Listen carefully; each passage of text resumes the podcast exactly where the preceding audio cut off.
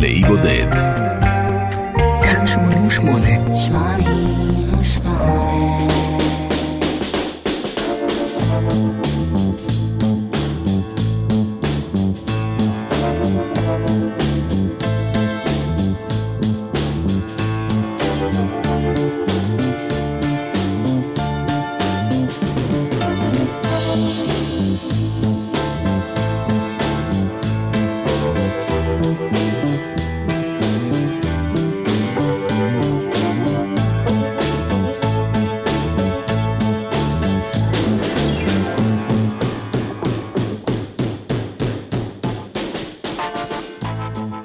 26 אלבומים שהוקלטו באולפן, ארבעה אלבומי אוסף, תשעה אלבומי הופעות, 37 אלבומי וידאו, שני EPs, 111 סינגלים, שבעה אלבומים של מוזיקה קלאסית, חמישה של מוזיקה אלקטרונית, 79 קליפים, אז זה רק חלק מהעשייה שלו, לא כולל אלבומים של הביטלס. הוא בן 80 ויום בזמן כתיבת שורות אלה. הוא יפה, הוא מוכשר ביותר, גאון מוזיקלי בלי ספק. עשיר כקורח, הונו נאמד בכ-800 מיליון לירות סטרלינג, ובכל זאת הלב נחמץ. למה? כי השותף האולטימטיבי שלו נרצח בניו יורק בדצמבר 1980 והוא בן 40 בלבד. השותפות שלו בכתיבת השירים עם ג'ון לנון הייתה ונשארה המוצלחת ביותר בהיסטוריה. ונשאלת כמובן השאלה, בזכות מה הוא ייזכר? זה שהוא ייזכר, בזה אין ספק. ברור שבזכות יסטרדי ו-Let It Be יותר מאשר בזכות כל האלבומים שהוא פרסם אחרי שהביטלס התפרקו. כמי שחי ונשם ביטלס כל השנים, שמע את השירים וקנה את התקליטים, יש לי העדפות ברורות. אחרי שהביטלס התפרקו, עקבתי אחרי הקריירות של כולם. נכון, קודם כל של לנון, אבל בתשוקה ובתאווה רבה גם אחרי הריסון ומקארטני. אני מצהיר כאן, בלי היסוס, שמבחינתי שיא תפארתו היצירתית הייתה בימי הביטלס. ויחד עם זה, קטונתי מלהטיל דופי ביצירות הסולו שלו. אלבום הסולו הראשון של מקארטני שוכן במקום של כבוד ברשימת התוכניות של אלבום לאי בודד. יתר על כן, האות של התוכנית הזו, שאתם שומעים ברקע, לקוח מתוך אחד הקטעים באלבום הזה. גם Band on the Run, שהוא בעיניי יצירת הסולו המוצלחת ביותר של מקארטני, מצויה ברשימת התוכניות, ועל כן גם לבקשתכם המאזינים והגולשים, נצא לאי בודד עם ראם, האלבום השני משנת 1971. זה האלבום היחיד הקרוי על שם פול מקארטני ואשתו הראשונה, כלומר, אלבום של פול ולינדה מקארטני. אני מנחם גרנית, מאחל לכולנו הפלגה נעימה.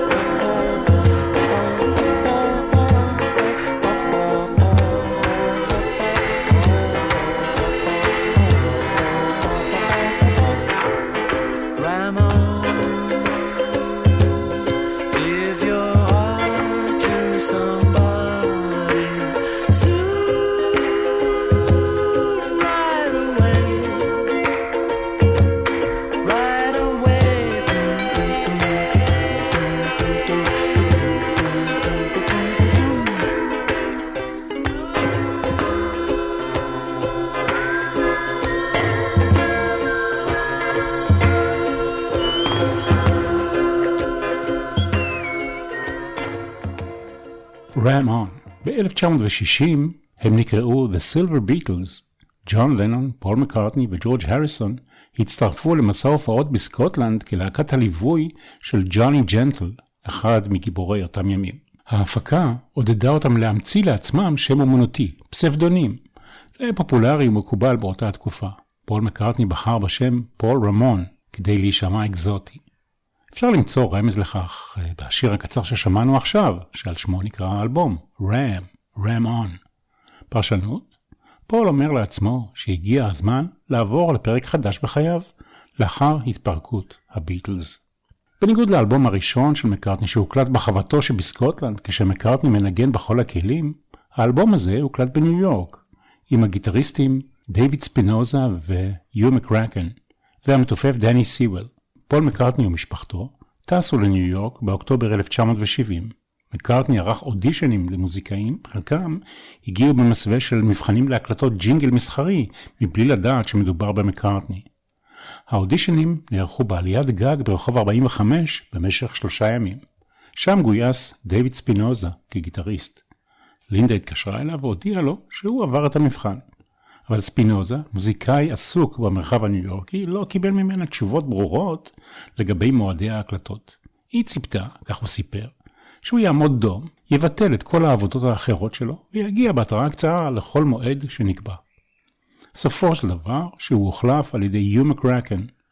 את המתופף גילו פול ולינדה מקארטני במרתף בברונקס, כשהוא שוכב על מזרון, כך מקארטני אומר. הימים ההם ימי עוינות בין פול מקארטני לשלושת חבריו האחרים בביטלס, כל אחד על רקע שונה. השנים, ההצלחה והפירוק נתנו את אותותיהם, כמו שאומרים. וכך אנחנו מגיעים לשיר Three Legs, שיר ברוח בלוז עם כלב בעל שלוש רגליים. קודם השיר ואחר כך הפרשנות. Well, when I walk, when I walk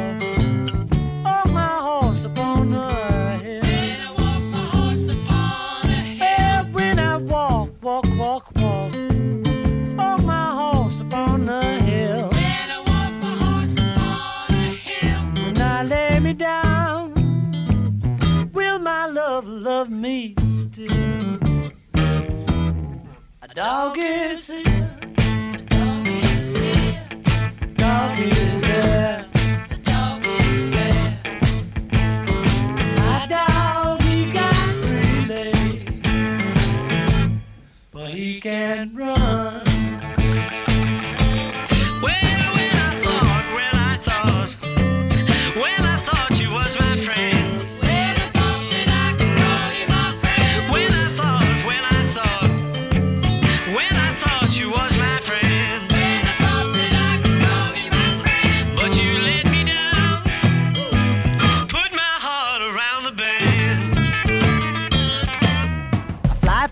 flies in. A fly flies in. A fly flies out. A fly flies out. And most flies, they got three legs. But mine got one.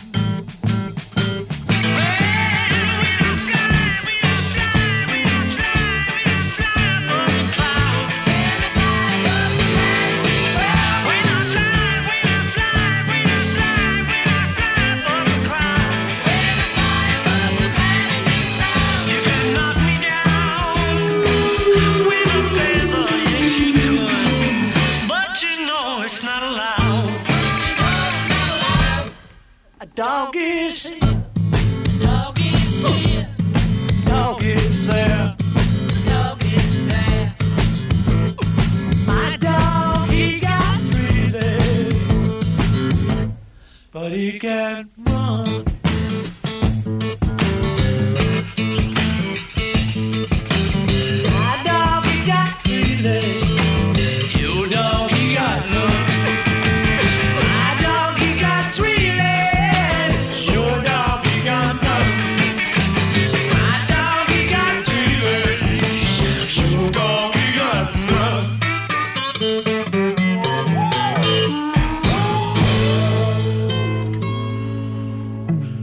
הכלב עם שלושת הרגליים. האם כל רגל היא אחד מחברי הלהקה להוציא את מקארטני עצמו?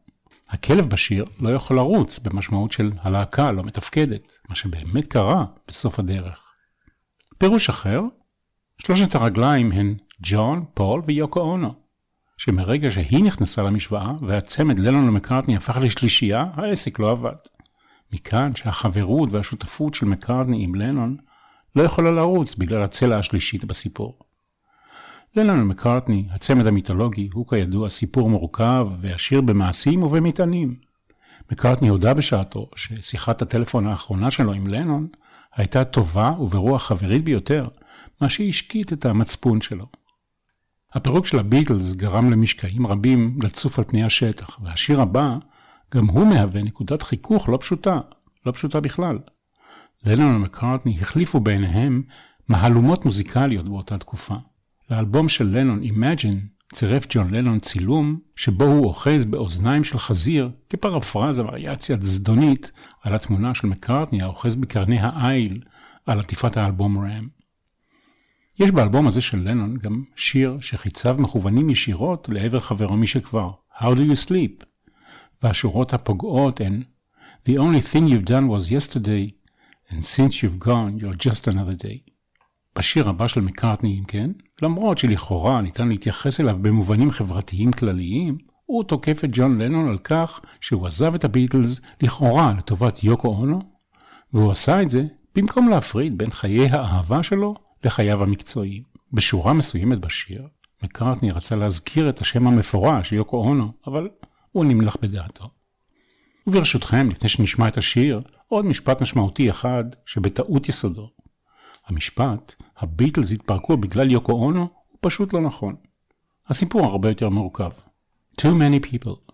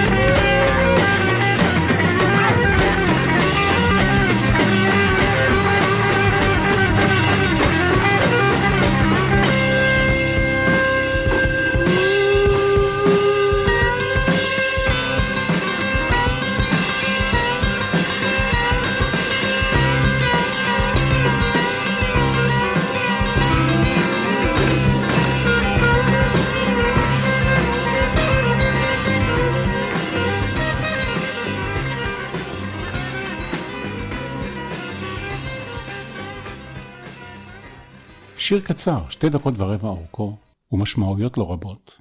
מעולם לא הבנתי כמה בר מזל הייתי על שפגשתי את לינדה עד שהתחלתי לכתוב את השיר הזה, כך אמר מקארטני.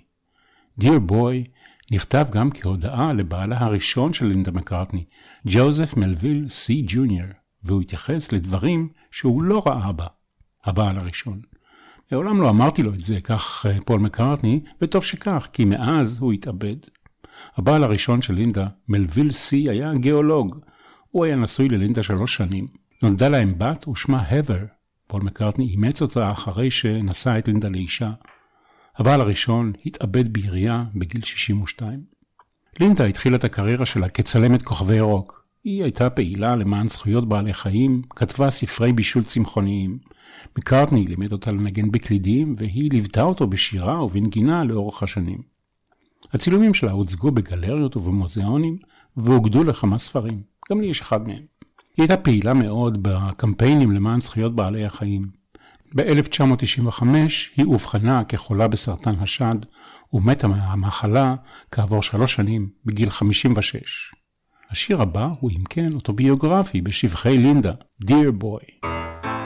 guess you never knew, dear boy, what you guess you never knew, dear boy, that she was just the cutest thing around. I guess you never knew what you had found, dear boy. I guess you never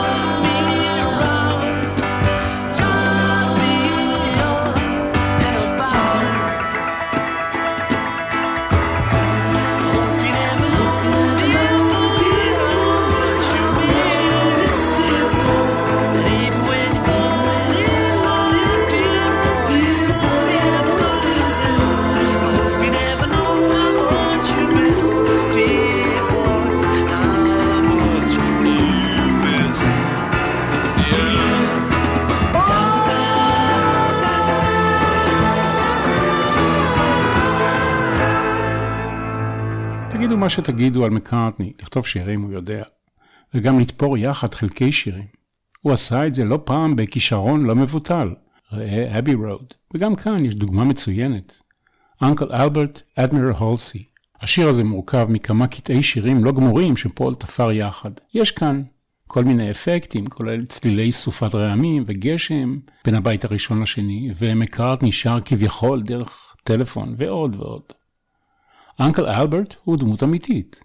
אלברט קנדל עבד עם אבא של פול מקארטני והתחתן עם אחות אביו. זה שיר על פער הדורות, סוגיה שחוזרת בכל דור ודור. מה הם יחשבו על הדרך שבה הדור שלי עושה דברים? כך שאל פול מקארטני. גם אדמירל הולסי היה דמות אמיתית. ויליאם פרדריק הולסי ג'וניור היה אדמירל בצי של ארצות הברית במהלך מלחמת העולם השנייה. בשיר הוא סמל לסמכות, ולכן אסור לקחת אותו יותר מדי ברצינות. הקלטנו את זה בניו יורק, מספר מקארטני, וג'ורג' מרטין עזר לי בעיבוד התזמורתי. זה הלהיט הראשון של מקארטני אחרי עידן הביטלס, שכבש את המקום הראשון במצעד האמריקני. We're so sorry, Uncle Albert.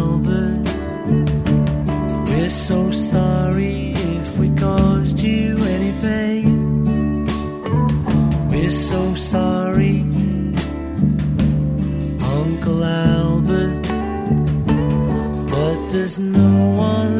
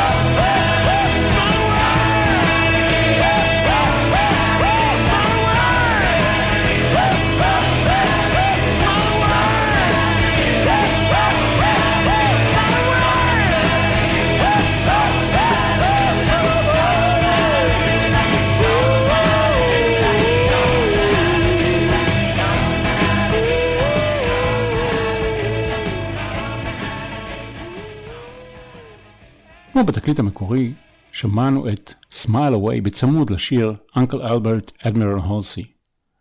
סוף הצד הראשון, הופכים את התקליט לצידו השני, כך נהגתי לעשות בשעתו על המחרשה שלי. בתקליט שהיה ברשותי הייתה שריטה בתחילת הצד השני של התקליט. זה אומר שהמחט דילגה על חריץ או שניים, ואני, שלא הייתה לי אפשרות פיננסית לקנות תקליט חדש, נאלצתי לסבול מהקפיצה הקטנה בתחילת השיר הבא. הייתה לי אמנם טכניקה שפיתחתי לתקן קפיצות בתקליטים, אבל במקרה הזה זה לא הצליח. Heart of the Country I look high, I look low, I'm looking everywhere I go. Looking for a home in the heart of the country.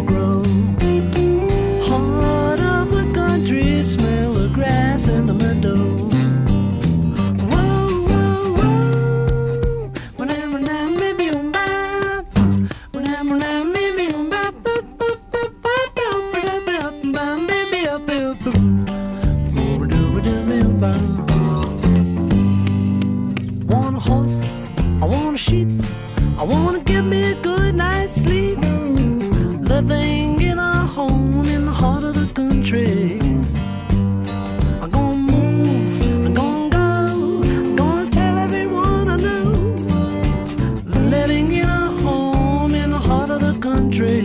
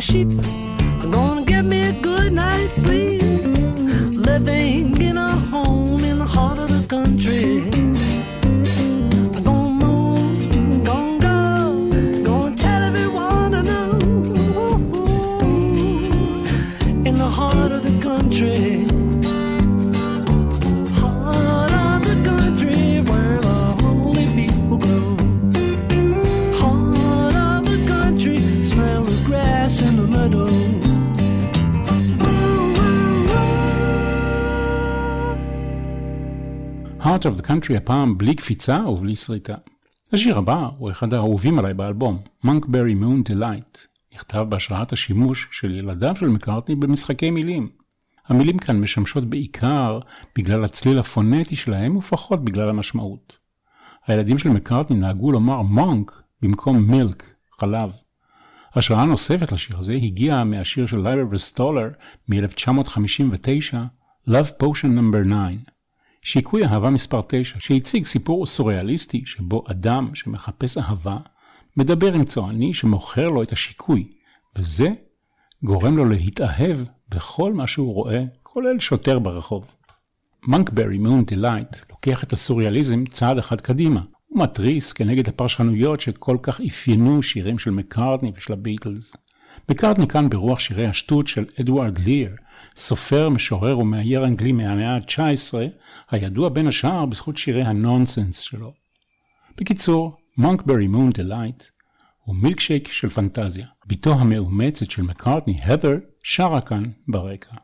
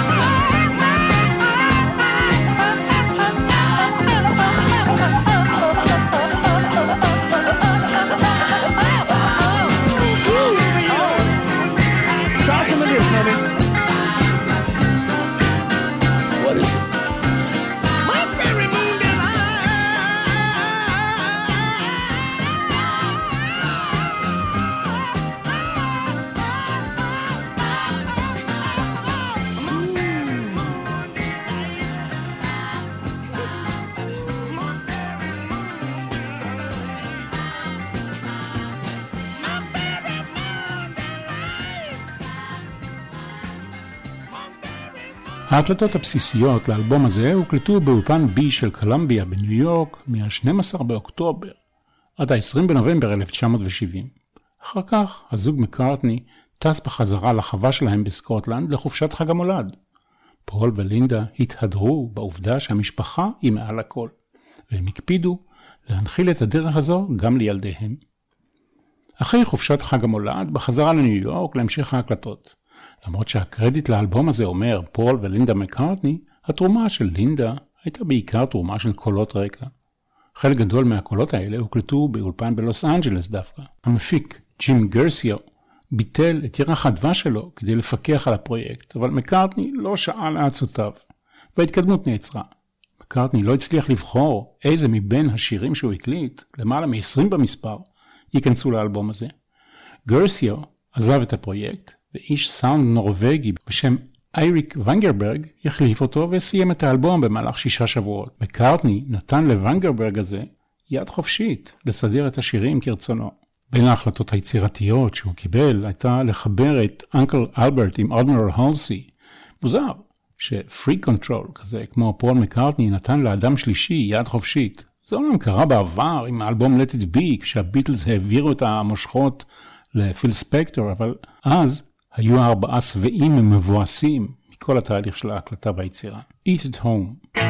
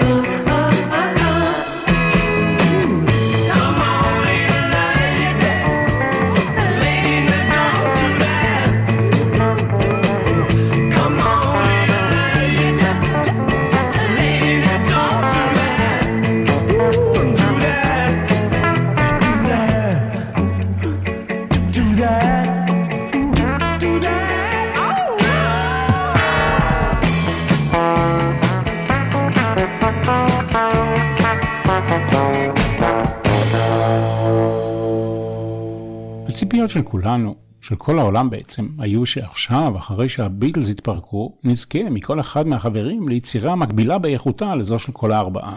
ברור שהייתה כאן אכזבה. הביקורות של התקשורת על ראם היו גרועות. גם חבריו לשעבר לביטלס, שכולם זכו לשבחים רבים על מיזמי הסולו שלהם, היו אחידי דעים בביקורת השלילית שלהם. לנון שנא את האלבום והגדיר את המוזיקה של שותפו לשעבר כמיוזק, ביטוי למוזיקת רקע משעממת וחסרת כל ערך, כמו המוזיקה של מעליות. כך הוא כינה את המוזיקה של מקארטני בשירו How Do You Sleep מתוך Imagine. רינגו סטאר אמר ל Melody Maker, עצוב לי לגבי האלבומים של פול, אני לא חושב שיש שיר אחד טוב באלבום Ram. נראה שהוא הולך לאיבוד. עד כמה שזה נשמע מוזר, תקליטי האלבום Ram הודפסו במונו ולא בסטריאו, למעט עותקים שהודפסו בסטריאו לטובת תחנות הרדיו השונות.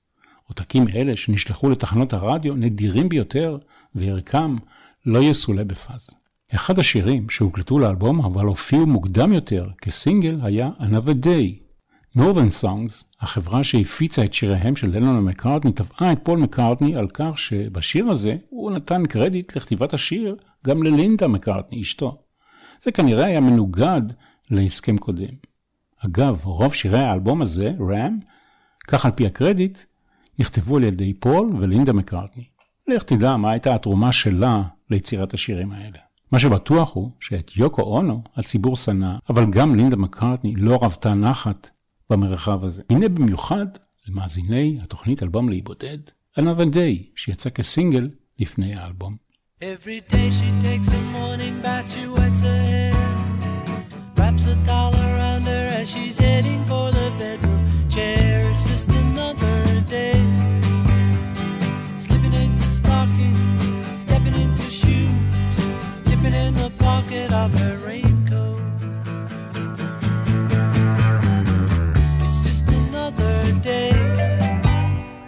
the office where the papers grow, she takes a break drinks another coffee and she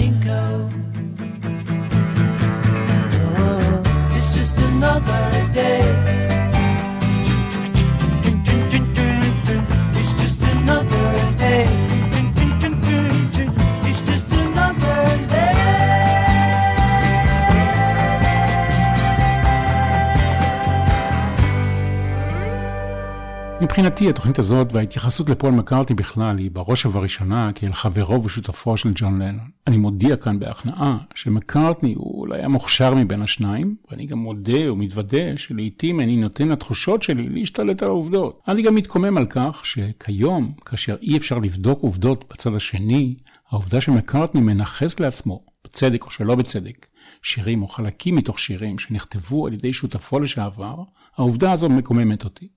פול מקארטני הוא איש יחסי הציבור הטוב ביותר בעולם. זה היה אחד המשפטים שלנון אמר בשעתו על חברו. כמי שחורש את רשתות התקשורת השונות, אני מקבל לכך הוכחה בכל יום מחדש. הוא מופיע בכל פינה עם מיזם חדש. יש לעובדה הזו כמובן נקודות חוזקה ונקודות תורפה. הנה, לפני זמן קצר, רכשתי את הספר The Lyrics, שבו מקארטני מספר על המילים לחלק נכבד מהשירים שלו. כיצד ולמה הם נכתבו. יש כאן אולי גם רצון להראות לעולם. תראו, למילים של השירים שלי יש משמעות לא פחות מאלה של לנון. באופן אישי הפסקתי לעקוב אחרי המוזיקה שהוא יוצר. בעיניי, הוא הגיע לשיא היצירתיות שלו לפני שנים רבות. אני חושב שמקארטני עצמו מודע לזה, ולמרות כל הנאמר לאל, אני מחזיק ממנו כמוזיקאי המוכשר ביותר בתחום המוזיקה הקלה במאה ה-20. עד כאן אלבום לאי בודד עם ראם של פול מקארטני, מזל טוב פול, אני מנחם גרנית, כל טוב.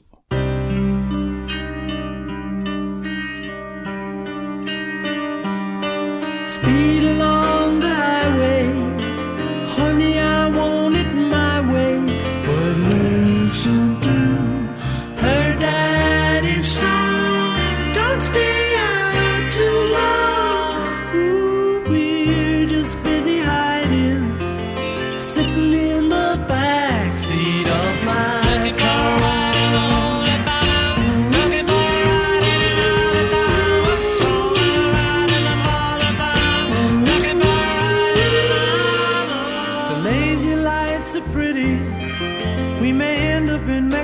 City.